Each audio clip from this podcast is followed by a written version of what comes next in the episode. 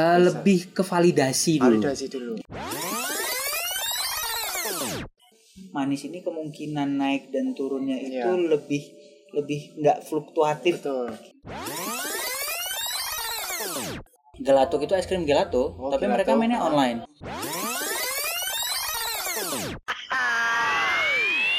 Waktunya kamu dengerin PDIP. Ini bukan parpol, tapi podcast. Dosen ikut podcast. Oke, assalamualaikum warahmatullahi wabarakatuh. Kembali lagi di PDIP, Pak dosen ikut podcast. Oke, eh, kali ini saya kedatangan tamu, eh, salah satu owner. Ya, mungkin kalian masih jarang tahu lah eh, es krim lah intinya. Tapi ketika nanti kalian eh, lihat di Instagramnya, namanya Yay Ice Cream, mungkin kalian eh, terpikirkan, wah ternyata ada juga es krim yang seperti ini. Oke, kita ketemu dengan Mas Noval ya di sini. Oke, apa kabar Mas Noval? Sehat sehat alhamdulillah. Alhamdulillah gitu. Nah, eh, boleh Mas Noval perkenalkan diri dulu, monggo. Oke. Nama saya Naufal. Eh, usia saya 29 tahun. Oke. 29 ya? 29. 29. Saya agak lupa sebenarnya. 29 tahun ini saya 30 tahun. Oke. Jadi bisa dibilang saya gagal ya untuk masuk Forbes Oh, 30 under 30 karena Iya. saya sudah mau 30 jadi ya itu sebenarnya cita-cita saya dulu tapi ternyata nggak bisa ya susah ternyata terus Iya. eh, domisili saya sekarang posisi ada di utara pasar Godean Ya, oke. kita produksi di sana dan sebenarnya usaha ini usaha baru Iya. ya nanti kita cerita-cerita deh oke. tentang usaha ini Nah, eh, podcast kali ini saya sama Mas Noval eh, di tempat yang memang baru ya. Dibilang baru sih sebenarnya. Mas Noval udah pernah ke sini? saya baru baru baru Baru ke sini. ke sini dan kaget tempatnya seperti ini. Eh, enggak enggak enggak Enggak, lumayan karena menginspirasi da- ya. daerah ini kan sebenarnya daerah penghasil bata Iya. Margolui, Margodadi, Segan Godean itu penghasil bata. Makanya di sini banyak banget tempat-tempat yang dulu bekas Tobong terus jadi kafe. Iya. Paling terkenal dulu di Godean Omah Tobong namanya. Oh iya, kalau Mah Topeng saya tahu. nah, Omah Tobong kan udah terkenal banget itu. Nah, Kebetulan uh, kemarin saya uh, dapat kabar kopi ratan tempatnya bagus loh gini gini. Oh ya udahlah. Uh, ternyata saya ngobrol sama Mas Noval. Oh deket Godean mana ya? Deket pasar Godean. Oh kopi ratan aja. Akhirnya kita mampir. Ternyata ya saya senang juga sih Hmm. uh, tempatnya uh, punya pengalaman baru. Ada tobongnya juga. ada Tobongnya. Tapi Aksesnya aja Iya, mengagetkan ya. Iya. saya mikir wah ini aksesnya beneran kayak gini nih. Nah terus saya ngeliat oh ya udah bener. Nah oke Uh, Mas Noval ini adalah pemilik Y Ice Cream. Iya. Tulisannya Y E Y. Kalau di Cream. Instagram Nah, kita @yeey is cream. is, is- cream. Oh. Y adalah krim. Nah, Oh gitu. ya oke. Atau bisa juga Y Y saya berteriak Oh, Y Y ice cream. Nah, Oh, mantap mantap mantap. Oke uh, bisa ceritain nggak Mas uh, kok bisa sih kepikiran uh, bikin es krim itu dari mana sih? Oke. Eh jadi sebelumnya saya sebenarnya eh sudah usaha dari dulu waktu pas masih kuliah. Oke. Jadi waktu pas kuliah dulu kita buat eh, usaha namanya waza-waza angkringan bento. Oh ya oke. Nah, saya waza- tahu itu. Tahu ya waza-waza angkringan bento? Sering diajakin kakak saya nongkrong Oh, di situ. Oh iya iya. Itu itu kita dulu bikin itu berempat. Tapi Yang eh, sama anak ekonomi S1 itu bukan? Iya, benar. Nah, Jadi yang sama anak anak ekonomi itu namanya siapa Mas? Ada Susilo, ada Juan. Yang mana? Yang Haris Budi agak Susilo. agak Oh. Juan, Juan, Nah, Nicholas. itu saya senang sama dia karena dia bik- kakak ini bikin koperasi di Di Papua. Papua. Nah, sama Nil. Nah, Juan sama Susilo ini satu tempat KKN. Iya. Oh. Mereka oke. sama-sama di Papua dulu. Oh iya iya. Kayak gitu. Nah, eh, tapi sebenarnya dulu banget usaha yang awal ini berdua dulu. Iya. Saya dengan salah satu teman saya, sastra Jepang juga, Ah, oke. Mas Ganis namanya. Nah, waktu pas itu kan sebenarnya usaha yang awal itu kepikiran karena kita udah mulai mencapai usia-usia lanjut untuk kuliah ya. Ah, betul. Jadi teman-teman mungkin udah mulai pada ragu-ragu mau berangkat ke kampus karena mungkin udah terlihat tua kayak gitu. Tapi tetap butuh ekosistem karena untuk menyemangati agar kuliahnya selesai. Iya, oke. Kayak gitu. Nah, akhirnya kita kepikiran lah untuk buat angkringan tapi bukan sistem bento Oh, kayak iya, gitu. oke. Nah, tapi berjalannya waktu justru akhirnya kita kepikiran untuk bento, kita buka bazar pertama dan bazar pertama itu di ulang tahunnya ekonomi Oh. ulang tahunnya ekonomi terus berdirilah si usaha ini terus tertariklah dua orang lagi yang Mas Juan sama Susilo itu. Terus kita gabung. Tapi kebetulan eh ketika sudah mulai menuju usia lulus saya lulus duluan sebenarnya waktu pas itu. Tiga teman yang lain belum. Dan kebetulan yang dua kan di bawah saya. Mas Juan Susilo tuh angkatannya di bawah saya. Iya. Nah dari situ mereka juga punya cita-cita masing-masing, punya apa segala macam. Akhirnya tinggal tersisa saya aja. Oke. Saya berjalan waza-waza ini sendiri mungkin dari tahun 2014 kayaknya. 2014. 2014 saya mulai usaha eh, si waza-waza ini saya pegang sendiri sampai akhirnya berakhir di tahun 2020 April. Tutup. Akhirnya kita harus tutup. Eh Tutupnya kenapa, Mas? karena eh, waza-waza ini dari dulu saya harus jujur ya bahwa eh, kita masih juara kandang. Oh, Oke. Jadi kita pernah menggunakan beberapa metode, kita pernah menggunakan beberapa apa cara untuk men-scale up bisnis ini dari mulai franchise lah, investasi lah, apa segala macam kita udah mulai coba. Tapi eh apa namanya? Tetap kalau misalnya kita buka di luar dari area yang memang kita sudah familiar, itu ya kita kalah Bisa gitu. Nggak bukan nggak bisa berkembang, nggak nggak terendus gitu. Oh, oke. Nah, kayak gitu. Dan yang kedua mungkin eh saya bilang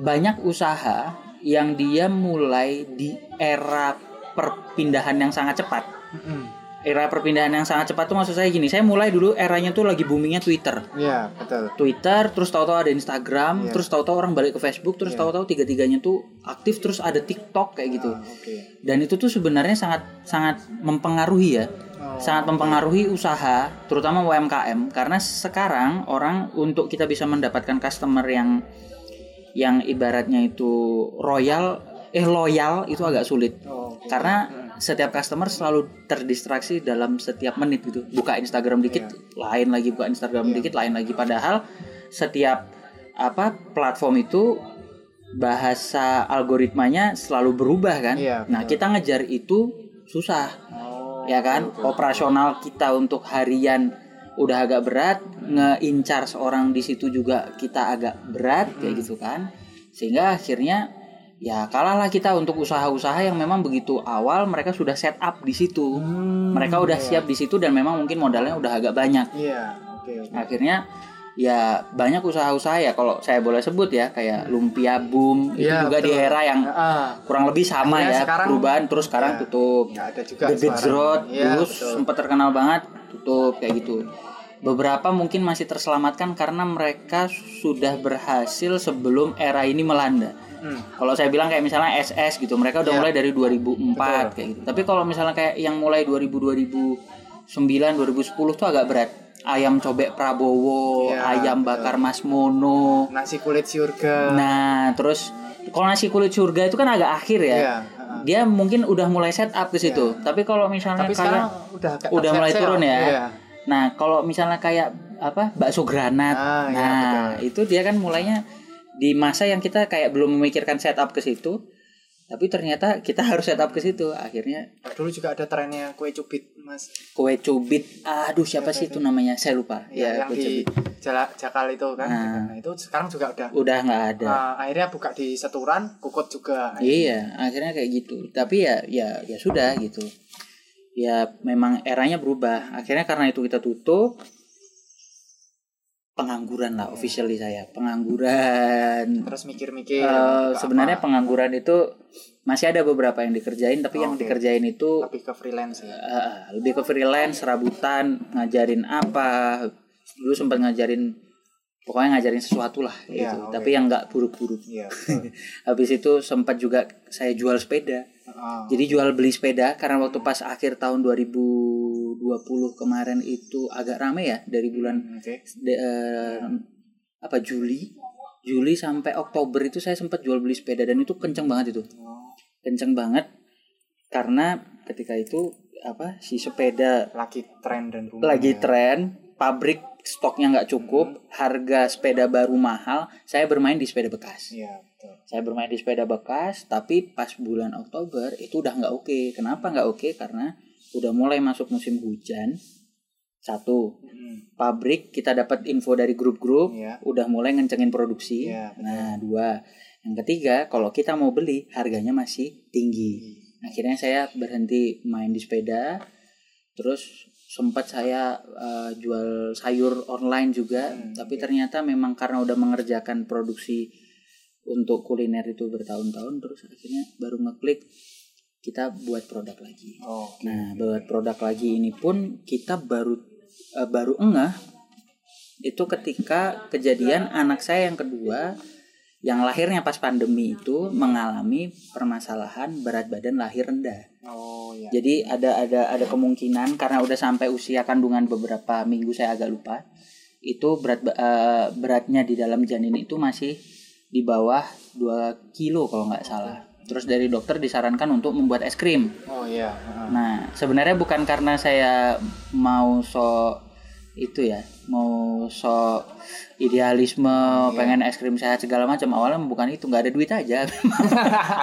karena kalau kalau mau beli es krim banyak gitu kan, wah itu berat. Padahal Mikir ternyata juga ya Mas ya. mikir-mikir. Karena waktu pas awal pandemi itu, eh memang kalau saya boleh bilang, ketika awal pandemi itu langsung Jogja kelihatan belangnya mas Iya benar. kelihatan belangnya itu maksudnya gini kan eh, Jogja itu mulai dilirik sama orang ketika melihat ternyata beberapa produk yang harganya kayaknya agak tinggi iya. dibeli sama orang kan di Jogja Iya, kayak ah, gitu. betul. Nah pas pan eh, orang-orang udah mulai set semua harga tinggi tuh. Hmm. Burjo-burjo waktu pas pertama kali saya di Jogja harganya tuh nasi telur 3.500. Tapi kan sekarang harga 10.000 minimal. Iya. Ya kan?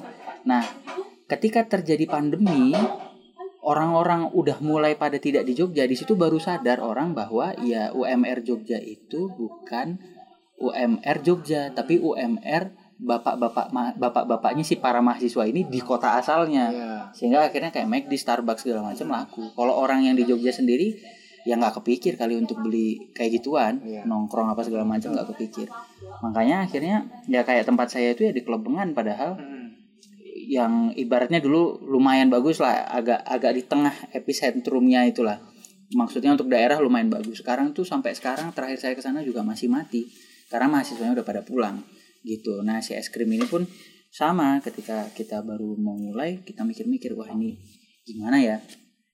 Akhirnya karena berat badan lahir rendah saya mulai buat dan waktu pas saya buat ternyata menurut istri saya enak habis itu tapi sebenarnya setelah saya buat itu saya nggak langsung buat usahanya saya sempat jual apa jual apa baru pas mentok-mentok terus ya ternyata kan masih ada keahlian Iya, untuk buat es betul. krim itu ya akhirnya kita coba produksi awal-awal kita bagi-bagi gitu R&D dulu ya. ya Ke pengembangan dulu ya. Bisa. lebih ke validasi dulu validasi dulu. Ya, validasi dulu. Ini memang worth it untuk dibeli atau enggak.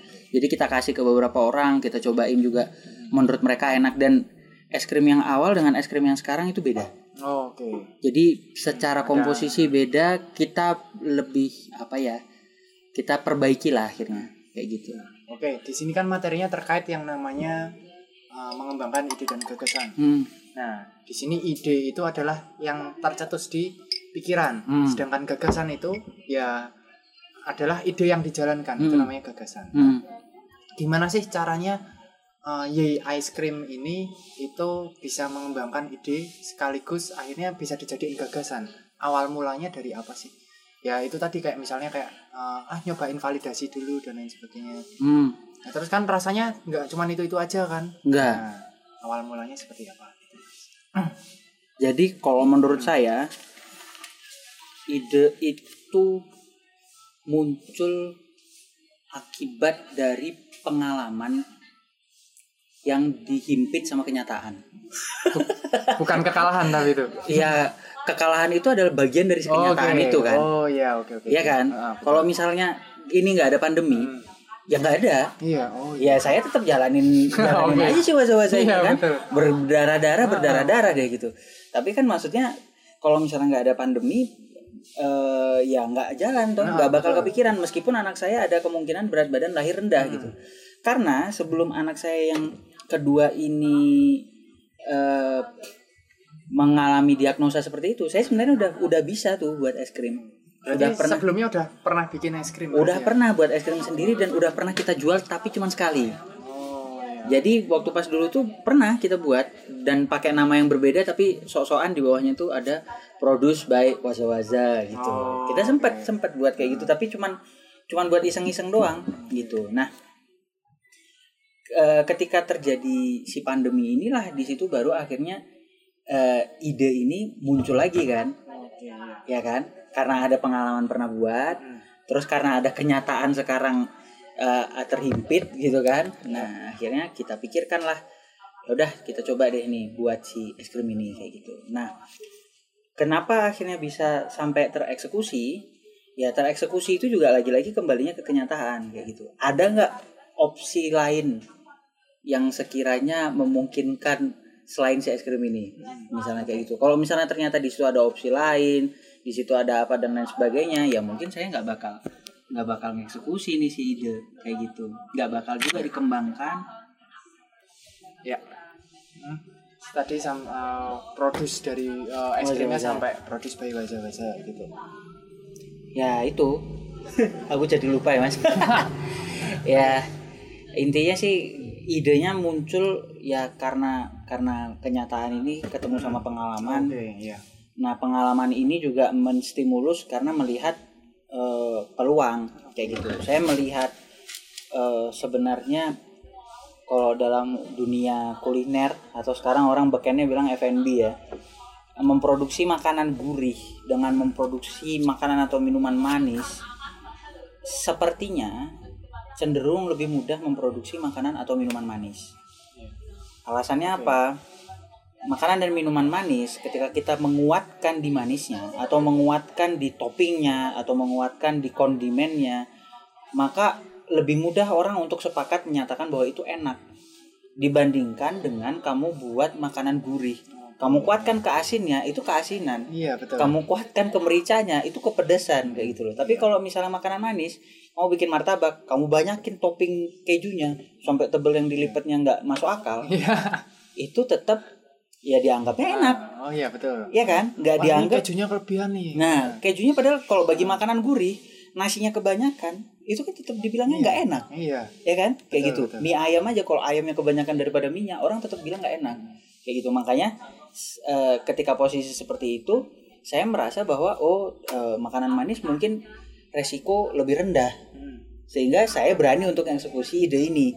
Meskipun kayaknya es krim ini bukan sesuatu yang eh, sulit untuk mendapatkan top of mind-nya. Alasannya karena yang bermain di eh, lini usaha besar kan. Walls apa segala macam kayak gitu kan. Tapi saya merasa bahwa eh, McD aja tuh napasnya tuh di es krim bukan di ayam Betul.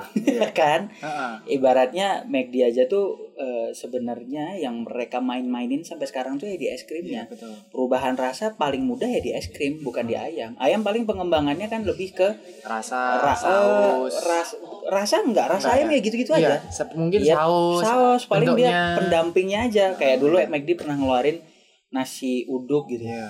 ya kan dan waktu pas itu dalam pikiran saya yang sama-sama usaha makanan gurih Iya. saya pikir orang bodoh mana yang mau beli nasi uduk di McD betul betul. saya datang ke McD ada dong ini yang bodoh saya apa mereka ya kayak gitu kan tapi ternyata memang kalau misalnya kita lihat kayak McD ya itu cara mereka untuk bertahan Betul. kalau misalnya kita lihat ya sebenarnya menu McD cuma Big Mac ya. aja kan tapi mereka setiap bulan selalu ada menu baru karena itu yang menstimulus orang untuk datang ke McD si menu baru walaupun menu baru itu seperti kayaknya ngapain beli di McD kayak gitu Betul, betul. tapi ya ternyata orang nyobain karena yang buat McD gitu. nah dari situ kayak es krim yang uh, green tea itu ya. green tea Sampai habis-habisan juga ya. Nah, ternyata. iya, padahal kan sebenarnya buat es krim kalau saya lihat oh ini lebih mudah mungkin karena base-nya akan sama. Cuman main di bubuk, main di Iya. topping, Topping, iya. gitu-gitu kan. Sedangkan kalau misalnya kayak ayam atau mungkin kayak capcay nasi goreng gitu-gitu itu bakal berat. Dan yang ketiga, kenapa saya berani eksekusi si ide ini? Belajar juga dari pengalaman bahwa kemungkinan produk ini mengalami fluktuasi harga bahan baku lebih rendah. Oh, oke oke. Dan Jadi- itu harus dipertimbangkan kalau kita mau mengeksekusi ide sekarang. Bukan berarti dari dulu saya udah paham ini ya. Kalau Iya. dulu kan saya ah, udah aja apa namanya street wisdom lah, wes main-main acara-acara wes tutup mata bodoh gitu Yang kan. penting melaku wes. yang gitu penting ya. melaku ada lo gede-gede macet toh kan. Iya, betul. Nah, tapi sekarang kan kalau misalnya kita mau mulai lagi ya itu salah satu yang dipertimbangkan. Hmm. Karena saya merasakan banget tahun 2018 ketika itu barengan sama Piala Dunia, Iya. barengan sama apa harga ayam itu melambung tinggi dan telur ayam itu salah satu bahan baku utama saya dan waktu pas itu diwawancarai menterinya kayaknya siapa ya gitu Abimanyu atau siapa saya lupa tahun itu tuh yang Yang gitu Abimanyu ya kayaknya ya? saya lupa juga. Nah, waktu pas itu diwawancari dan dia menyalahkan tukang nasi goreng karena lagi Piala Dunia banyak yang beli itu kan. Tapi kita yang di lapangan kan nggak bisa naikin harga serta merta kan? Iya betul. Maksudnya ya kita naikin harga, misalnya tuh harga ayam filet kita beli 40.000 ribu, tiba-tiba waktu pas itu tuh 60.000 ribu jadinya. Padahal kita jual harganya berapa? Itu kan naiknya berapa persen Iya, sendiri. betul. Kita nggak bisa naikin harga tiba-tiba. Kayak gitu. Makanya akhirnya saya ngambil di yang manis karena manis ini kemungkinan naik dan turunnya itu Iya. lebih lebih nggak fluktuatif. Betul. Paling yang fluk- fluktuatif cuman satu ya telur itu doang aja. ya. Eh, kalau saya es krim nggak pakai telur. Oh nggak pakai telur? Nggak pakai telur. Oh, base-nya nggak pakai telur ya? Base-nya susu dan krim. Susu sama krim. Ya. Dan ada beberapa bumbu rahasia ya. Iya. Beberapa Resep rahasia. resep rahasia. Ya, nah itu tadi eh, Mas Noval eh, eksekusi ide itu tadi akhirnya Mas Noval jadi penggagas lah terkait tentang eh, es krim ini. Nah, terus eh, ke depannya ini eh, Ye es krim itu mau kayak apa sih Mas? Nah, kita sebenarnya eh, ini yang saya juga telat memperhitungkan. Telat memperhitungkan maksudnya gini, eh, ternyata ini mau kita jeda dulu bocor nggak kira-kira? Eh, bocor nggak apa-apa Mas. Bocor nggak? Tapi kalau mau dengerin azan juga kita kita kita pause dulu aja ya. dulu ya. Eh, biar nggak bocor juga. Nah, oke ini eh, Ye es krim itu eh, ke depannya mau gimana sih Mas? Jadi kalau ke depannya, oh jadi ada beberapa hal yang memang saya agak terlambat memperhitungkan. Iya. Eh, di antaranya adalah ternyata produk kayak es krim kayak gini nih eh, salah satu jalan untuk mendapatkan legalitas secara produk selain perusahaan ya. Kalau perusahaan kan pasti kita kalau paling gampang kan sekarang ada namanya UMK, izin untuk usaha menengah Iya, kecil betul. kan. Tapi eh, kalau itu kan legalitas atas nama perusahaan. Tapi kalau legalitas produk, beberapa produk kan sebenarnya bisa di PIRT Hmm, Iya benar. ya kan nah tapi PIRT itu ternyata hanya mentok di eh, itu doang di makanan-makanan kering Iya. atau makanan-makanan yang tahan disimpan di luar kulkas minimal tujuh hari Oke. nah frozen food es krim itu nggak boleh pakai PIRT Iya. ternyata itu harus BPOM Iya. Nah, harus ada izin edar Iya, kemarin jadi saya juga ngobrol ya Mas ya sama orang puskesmas. Jadi ternyata yang pakai BPOM wajib pakai BPOM itu adalah olahan susu sama olahan daging. olahan susu olahan daging itu wajib pakai wajib BPOM BPOM. kalau skema bisnisnya itu mau diedarkan secara retail Oke. ya kan maksudnya kalau misalnya kita kita kalau misalnya kita sudah titip-titip ke apa namanya ke warung toko. apa segala macam ya sebenarnya idealnya pakai itu Iya. kayak gitu nah tadinya kan saya berpikir mau seperti itu gitu tapi kan sepertinya agak sedikit jauh karena biayanya saya kemarin sempat ke Bepom eh, sebenarnya nggak terlalu mahal Iya. sekarang karena Oh, Oke. eh, Bepom itu ngasih potongan 50% untuk UMKM Sekarang ya. untuk SPB-nya ya, surat perintah bayarnya Oh, iya. itu kalau untuk es krim itu 300 per item. Oh. Nah, tapi kalau UMKM kita bisa mengajukan jadi 150. Tapi persyaratannya pertama kan harus ada surat tentang terkait air. Meskipun iya. airnya itu nggak dipakai untuk produksi, airnya itu untuk cuci juga harus ada minimal Iya, air betul. bersih. Benar. Dan eh, tes air bersih di puskesmas saja itu minimal 600. Iya. Nah, tapi kan itu bisa dipakai Belum untuk nanti semua produk. minjem atau nyewa apoteker untuk ke BPOM. Eh, kalau itu nggak perlu, Itu kita sebenarnya perlu. bisa Oh, datang ke Bepom langsung bisa. Langsung bisa. Bisa, asal asal rajin aja. Maksudnya ibaratnya misalnya sampean biasa ngurus surat koyok KTP atau ngurus akta kelahiran Iya, anak dhewe ya koyo ngono ya wis kendel lah. Iya. Tapi nek misalnya wis kulino KPKP diurus ke wong ya koyo ngono mesti wah kangenan bro ngene ngene ngene Oke, gitu. iya. Nah, kalau saya kemarin sempat tanya sebenarnya itu ya itu 150, 600 sama mungkin yang agak mahal adalah mem- membuat sampel produk. Sampel produk harus di eh, lab dan lab itu kurang lebih sekitar 300-an. Nah, lab 300-an untuk satu produk ya. Jadi ibaratnya 600 kan itu untuk semua produk. Berarti 300 150 450. Kalau ada 6 varian rasa berarti 450 kali 6. Iya. Sebenarnya itu kecil menurut saya. Nah, sebenarnya. Iya. tapi karena lagi-lagi saya orang yang kalah kan? Jadi kayaknya seperti itu agak berat. Nah dari situ yang tadinya saya berpikiran untuk ya modal kulkas taruh-taruh di beberapa tempat. Iya. tapi kan itu resiko juga tuh. Modal kulkas kan juga lumayan satu. Iya, yang kedua sistem titip juga lumayan dua dan yang ketiga apa namanya belum lagi resiko kulkas kita kadang kan kalau misalnya ditaruh di mana terus iseng ditaruh orang air apalah Iya. jadinya walaupun sebenarnya nggak salah ya nggak mencederai produk tapi mencederai display Iya benar. pandangannya jadi jelek gitu tau ada aqua gitu udah beku Iya, gitu betul, kan betul. jelek ya nah akhirnya kemarin itu kita skip kita pengennya sih sekarang ini berjuang dulu via online Hmm. kita mau membangun ini sedikit lebih eksklusif model kayak gelatuk kalau di Jabodetabek ada namanya gelatuk Gelatuk tuh apa mas? gelatuk itu es krim gelato Oh, tapi gelato. mereka mainnya online Oh namanya tapi gelatuk. mereka gelatuk mereka main juga di Tokopedia sebenarnya di Tokopedia itu ada beberapa es krim yang penggemarnya udah lumayan banyak Oh, Oke. tapi eh, mereka mainnya online. Nah, baru nanti setelah ini udah agak lumayan bagus, nah kita mau pakai model kayak aduh, saya lupa ada es krim, tapi es krimnya es krim batang dari Bali. Oh iya. Eh, di Jogja ada, di Oh. dekat Ambarumo. Saya lupa namanya apa, tapi eh, intinya ya saya ya kalau gampangnya biar biar mudah analoginya kayak roti gembong lah. Oh iya. ah, Nah, iya. roti gembong kan sebenarnya mereka bisa bikin kemasan, mereka titip-titip di supermarket sebenarnya kan bisa. Tapi yang mereka lakukan justru sebaliknya. Mereka repot-repot bikin gerai kecil-kecil Iya. di banyak tempat untuk eh, membuat eh, produk ini kesannya menjadi eksklusif kan. Karena Kayak cuma gitu. hanya di situ doang. Karena cuma ada di situ doang dan kita pengen kayak gitu. Kita pengen ada ada apa namanya ada beberapa gerai kecil-kecil jadi combine itu kayak roti gembong sama saladnyo Oh iya. saladnya kan mereka nggak produksi di situ. Iya, Kalau roti gembong kayaknya produksi di situ. Kalau saladnya kan nggak. Jadi ya ada satu dapur, ada beberapa gerai, ya itu kita nyuplai ke beberapa gerai itu gitu. Iya. Tapi itu masih opsi. Masih opsi untuk membuat ini berkembang. Fokus kita ya sekarang bagaimana caranya dari online sendiri kita bisa lebih kuat. Kuatnya saya itu nggak dihitung dari angka. Kuatnya saya itu sementara ini dihitung dari eh, rutinnya orderan.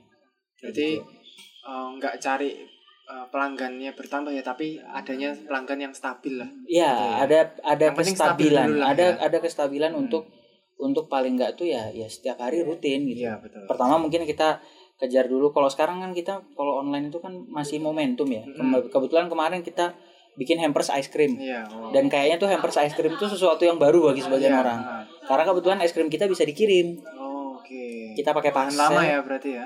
Eh, kebetulan karena es krim kita ini cairnya tidak secair air karena kita Oke. base-nya krim. Oh iya. ah. Jadi kita bisa dikirim walaupun Oke. eh, kirimnya harus pakai paksel. Paksel ya. Karena kan paksel kan dia bisa Langsung bisa kirim pengiriman. gitu Dia eh, setiap poinnya tuh pakai eh, freezer Iya betul. gitu. Pakai Walaupun memang nyampe nggak nggak nggak beku ya, tapi paling nggak dia nggak nggak banget. gitu. Ha, ha, kayak gitu. Dan kemarin itu ya udah ada Jabodetabek itu udah udah dapat pesanan semua.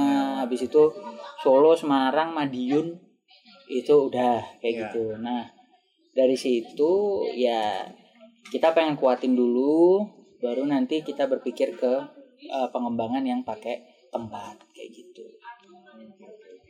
Ya. Oke, eh, pengalaman banget lah ya Mas ya. Jadi Iya. eh, udah merasakan kekalahan beberapa kali. Iya iya iya. Oke, terus eh, ini Mas yang terakhir. Saran buat eh, mahasiswa kita yang mau berwirausaha nih. Hmm. Apalagi eh, bergerak di bidang industri kreatif. Gitu. Nah, eh, gimana sih caranya supaya mereka itu yang punya ide bisa mengeksekusi tapi idenya itu nggak monoton gitu. Hmm. Gimana? Ah, punya saran atau pendapat untuk mahasiswa saya ini? Eh, jadi gini, kalau misalnya memang Anda berpikir bahwa Anda ingin berwirausaha, Anda harus pikirkan dulu apakah benar memang Anda ingin berwirausaha. Oke. Karena kan gini, eh, banyak orang yang eh, pertama dia pikir dengan berwirausaha dia bisa menghindari beberapa hal yang dia tidak inginkan. Contoh, dia menghindari karena dia tidak pengen di bawah orang, Iya. habis itu yang kedua dia menghindari karena dia merasa apa namanya eh, banyak lah jadi kayak aku nggak mau aku nggak bisa kerja di bawah orang ya lebih baik eh, pastikan dulu kalau misalnya memang kamu nggak mau bekerja di bawah orang itu bukan jadi alasan untuk Iya. kamu berwirausaha karena kalau misalnya alasannya adalah itu maka nanti kamu eh, tidak menemukan sesuatu yang yang klik gitu. Oh, ya. Karena motivasimu aja bukan berwirausaha, tapi motivasimu adalah menghindar. Oke. ya kan kayak gitu ya menghindar pun kan sebenarnya nggak harus kamu berwirausaha kamu bisa jadi profesional Iya. kalau nggak mau jadi di bawah orang kayak Iya. gitu Nah, kamu bisa mengambil profesi-profesi lain freelancer apa segala macam kayak gitu iya. jadi jangan sampai em, kebetulan kan wirausaha ini kan jadi beken ketika muncul istilah entrepreneur kan. Iya, betul. kalau dulu kan orang zaman dulu nggak ada kepikiran Hmm. mau anaknya wirausaha karena itu nggak keren karena jualan dagang kayak gitu buka gede. Orang di Sumatera bilang gitu "Oh, masih buka gede gitu. Itu sesuatu yang nggak keren gitu. Sekarang kebetulan kan terselamatkan jadi kesannya keren kayak Iya. gitu ya jangan kamu memulai karena kamu menganggap bahwa dengan seperti itu kamu dianggap keren. Oke. cobalah untuk memulai dengan cara kamu yakinkan dirimu memang kamu ingin berwira- berwirausaha. Dan tolak ukurnya ya memang ada sesuatu yang ingin kamu achieve dan sesuatu itu eh, kamu sebagai pelakunya subjeknya. Oke. gitu. Jadi bukan cuma sekedar ya untuk menghindar bukan cuma sekedar untuk yang macam-macam itulah alasan-alasan itu gitu. Nah ketika udah sampai di situ eh, coba pikirkan betul-betul pendekatannya melalui apa? Apakah kamu memang membuat produk sesuatu yang emang kamu ada soul di situ untuk ingin kamu kembangkan? Iya. gitu loh. Jadi jangan sampai eh, kamu pengen berwirausaha kayak gitu. Terus baru mikir tuh usahanya apa? Kayak gitu terus baru mikir oh aku pengen wirausaha. Oh aku buka ini kayak gitu. Hmm. ya kalau kalau misalnya bisa seperti itu ada aja orang yang kayak gitu dan berhasil gitu. Tapi ya eh, polanya beda lah. Maksud saya gini kalau saya lihat kan sebenarnya orang wirausaha itu ada macam-macam ya. Iya. ada orang yang wirausaha karena dia melihat eh, apa namanya masa depannya. Masa depan dari apa yang dia usahakan. Tapi ada orang yang berwirausaha dari melihat peluang. Iya. dan itu sah sah aja kayak gitu kalau misalnya kamu mau mau berwirausaha karena melihat peluang ya silahkan kalau dalam dunia kuliner itu kayak misalnya dulu ada es kepal Milo Iya, betul. habis itu ada lagi dulu In- apa eh, apa? eh, banyak banyak banget ada es Donat Indomie. donat Indomie, es infus, Iya. mie persis kayak Iya, gitu. betul. Yang itu kan banyak banget. Dan mereka mungkin tidak melihat itu sebagai masa depan gitu. Mereka kayak ya udah mereka Cuma pinter. aja ya. Iya, tapi apakah itu salah? Nggak salah menurutku. Nggak ada masalah selama dia yakin dia bisa hidup dari situ. Dia berubah terus dia bisa hidup dari situ ya udah jalanin. Kalau misalnya emang yakin nggak perlu kamu kalau memang kamu model yang seperti itu nggak usah juga kamu tiba-tiba pengen jadi idealis punya sebuah produk yang berkembang gitu Mm. karena ya mungkin memang itu bukan jalanmu Iya, betul. Gitu loh. bisa, bisa, bisa. iya loh, toh. bener. Nah, misalnya kamu maksain ke situ, kalau misalnya memang kamu bukan di situ, ya tetap akhirnya nggak jadi. Karena mungkin memang pikiranmu bukan pikiran yang yang untuk Jangka mengembangkan panjang lah. sesuatu jangka panjang, wani getih. Ah, Jadi orang yang profit oriented ya nggak ada masalah. Ya jalanin aja bagaimana caramu agar bisa dapat untung cepat. Balik modal, balik modal, balik modal kayak gitu. Nah, tapi kalau misalnya kamu memang tipikal orang yang ingin mengembangkan sesuatu dan membangun Visioner. dari bawah, visioner sampai ke atas kayak gitu, ya udah jalanin di situ. Meskipun kamu melihat ada peluang yang lain. Iya. Nah, ini yang tantangannya kamu harus tetap fokus di situ. Wani getih lah ya. Wani gete walaupun ya mungkin bakal berat diremehkan orang, bakal dipertanyakan, Iya. bakal ngopo tuh sih ngono dan lain sebagainya kayak gitu. Ya kamu tetap harus harus berjalan di situ. Karena kalau misalnya kamu udah mulai nyabang ya akhirnya nggak nggak sampai juga gitu. Jadi ya ya dua-duanya ini tetap ada peluang, tinggal bagaimana caranya dan yang kedua bagaimana me- menjalankan si peluang ini gitu. Yang satu mungkin akan kesel badan gitu. Kalau ibaratnya dalam dunia kuliner nih yang satu nih anak raja event lah. Dia mungkin modal satu gerobak lipat satu, modal spanduk yang berubah-ubah setiap Iya. event yang mana yang lagi tren, Iya. tapi dia ngebaca itu gitu. Nah, tapi yang satu lagi ini mungkin modalnya modal otak kayak gitu. Gimana cara dia berinovasi dan lain sebagainya gitu. Inovasi nggak bisa dipaksa sih Betul. menurutku inovasi nggak bisa dipaksa ya orang bisa berinovasi itu bagus orang nggak bisa berinovasi juga nggak ada masalah selama dia masih bisa melihat ada peluang gitu Ya, oke, oke. dan ada ceruk pasarnya Iya. Market share um, market share market market niche Market niche. kalau dalam istilah online itu biasa banget dibilang niche Niche. N I C H E ceruk Oh, ceruk. Oh iya, oke. eh kalau kita cerita UMKM ya, kita nggak cerita startup ya. Kita dapat eh, istilah baru nih, market niche. Niche tulisannya N I C H E kalau nggak salah. Kalau dalam startup kan sebelum orang mulai mereka ngitung semua. Iya, betul. Ya kan, mereka ngitung semua dan mereka melihat niche-nya. Biasanya itu biasa dipakai kayak orang di YouTube, orang bikin blog, orang bikin apa aja itu pasti mereka ngeliat niche-nya. Aku bikin nih channel untuk anak-anak kayak gitu. Eh, ada nggak nih peluangnya kayak gitu. Nah, beberapa memang berhasil karena memang ada peluangnya. Tapi biasanya yang besar justru bukan karena melihat peluang. Ini yang tadi kembali ke yang awal saya bilang. David Gadgetin misalnya atau kayak Ridwan Hanif misalnya Iya. kayak gitu. Mereka jadi YouTuber bukan karena mereka pengen jadi YouTuber Hmm. gitu. Mereka jadi YouTuber karena mereka punya keahlian. Terus mereka mengulik keahlian itu. Terus akhirnya mereka jadi YouTuber Iya. gitu loh. Tapi kalau misalnya dari awal ingin jadi YouTuber justru biasanya jarang yang jadi kecuali memang punya anugerah dan keuangan yang bagus. Iya. Contoh misalnya Atta ngeprank, Halilintar. kerjaannya kayak gitu. ngeprank, Kerjaannya terus. ngeprank. Buruk nggak Atta Halilintar? Menurut saya enggak. Iya. Dia dia dia kerja kerja keras loh untuk untuk bisa Sampai seperti punya itu. manajemen juga. punya manajemen dan lain sebagainya. Tapi dia nggak punya niche tertentu. Ya niche Iya. dia karena dia kaya gitu. Daya Betul. tariknya dia ada di situ. Tapi ceruk pasarnya dia nggak di situ gitu. Nah tapi kalau misalnya kita ngelihat ya eksistensi itu kan sebenarnya eh, dilihatnya bukan karena kamu bisa banyak hal. Hmm. kalau misalnya ibaratnya kita kuliah itu kan kayak segitiga kerucut kan? Iya, betul. kerucut ke atas. Semakin kamu ahli sebenarnya kamu semakin spesifik Betul. semakin kamu spesifik bukan berarti kamu semakin banyak tahu tapi kamu semakin deep pada satu bidang Iya, semakin detail. semakin detail, semakin deep, ahli spesialis lubang Iya. gigi, Nah, ya dia ya khusus lubang gigi tau kayak gitu. Dan kenapa dia bisa eksis? Karena dia membatasi diri untuk tidak nyemplung di permasalahan lain. Iya, betul. Dia khusus di masalah Jadi itu. dia fokus pada satu titik. Makanya dia eksis. Nah, Kayak gitu. Ketika dia apa namanya? Ketika dia nyemplung ke masalah lain, ya dianya sebagai entitas masih ada gitu. Tapi dia tidak bisa eksis karena orang tidak bisa mendescribe Hmm. Eksistensi kan muncul ketika kita Betul, terdeskripsikan betul. toh. Iya, heeh, iya. Kamu terdeskripsikan sebagai dosen karena ya emang kamu dosen kayak gitu. Hmm. Tapi ketika kamu udah nyabang-nyabang-nyabang, Nah, ya udah nggak bisa terdeskripsikan kayak gitu. Makanya ya intinya kalau mau mulai ya pertama kenali diri kamu sendiri, kenali emang kamu orang yang orientasinya apa, ya kan? Habis itu ya kamu fokus dan kamu tidak perlu menjadi orang lain. Kalau ibaratnya kamu udah terlanjur kayu, ya jangan berharap jadi besi.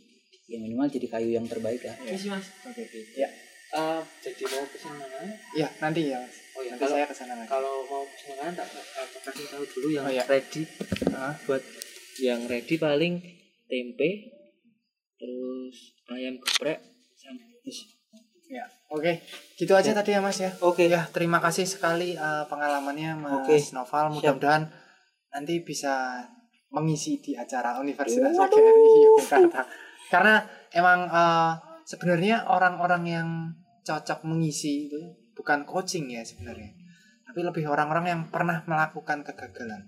Pernah merasakan ke- kekalahan lah. Ya contohnya kayak Jam juga gitu. Kemarin vakum, bener-bener vakum setelah pandemi itu. Jadi kita takut ngasih eh, konsi consignment itu juga takut banget. Hmm. Jadi wah gimana nih jalannya? Ya udah akhirnya jalan mulai bulan Agustus lah. Hmm. Nah, itu tadilah ya Mas ya terkait tentang eh, gagasan eh ide dan gagasan gitu. Hmm. Gimana caranya ide biar bisa menjadi gagasan itu kalian juga harus punya keberanian juga. Iya. Gitu, berani eksekusi lah ya intinya ya Mas ya. Oke, terima kasih Mas Noval eh, dan Ye Ice Cream. Oke, tadi eh, Instagramnya apa Mas? At Y Ice Cream. Y E Y.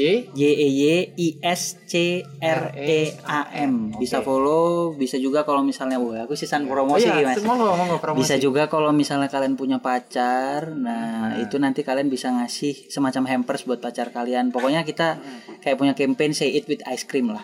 Say Jadi it nanti, with ice cream. jadi Oke. apa? Biasanya itu nanti kita kasih ada kayak kartu ucapannya gitu. Hmm. Nah, misalnya ada yang ulang tahun, ada yang wisuda, bisa dikasih ke, eh, bisa dikasih itu juga. Terus yang kedua untuk minggu depan. eh, dalam bulan ini saya nggak janji minggu depan tapi dalam bulan ini kita ada rencana untuk satu minggu itu kita full free ongkir untuk seluruh Jogja Oke, eh, berarti itu bulan apa? bulan ini eh bulan depan ya berarti Bulan ya depan ini udah ya? akhir bulan nah, Nah, insya Allah bulan depan ini belum tentu publish Iya. di bulan ini. Iya, gitu. iya, iya. Mungkin Yang- Agustus ya. Eh, ini bulan apa? Eh? Ju- Mei, akhir Mei, Juni berarti. Juni, kemungkinan sekitar bulan Juni. Ya. Atau nanti ya kalau misalnya ternyata ini publishnya Juli atau Agustus, it's okay lah. Yang penting nanti coba dipantengin aja kita ada promo terus. Ya, kalau nggak gini aja.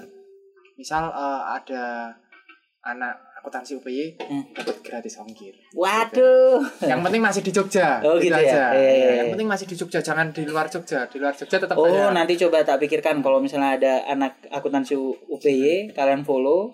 Habis itu nanti kalian Ya. itu kalian kasih tahu kalau misalnya kalian habis dengerin podcast, nanti kita kasih promo khusus. Oke, bilang aja anaknya Pak Bani gitu ya. Apa ini banyak anaknya ya? Iya, banyak, Produktif beneran. berarti ya? Alhamdulillah ya. Oh. Oke ya, terima kasih Mas Noval. Iya, Eh, sama-sama. Pengalamannya ber sangat-sangat berarti banget. Jadi eh, kalau yang mau tanya-tanya ke Mas Noval bisa langsung DM Aku nggak punya Instagram mas. DM Yai Ice Creamnya aja. Oh, gitu. DM Atau- Yai Ice Creamnya aja gitu. Aku nggak punya Instagram. Aku ngelola Instagram, Ah. tapi aku nggak punya Instagram. Oh, oke, Jadi gitu. kalau mau tanya-tanya, Ya, di Ice Cream juga nggak apa-apa lah ya. ya. Atau di Facebook biar Ah. kita kelihatan Iya. old school. Nah.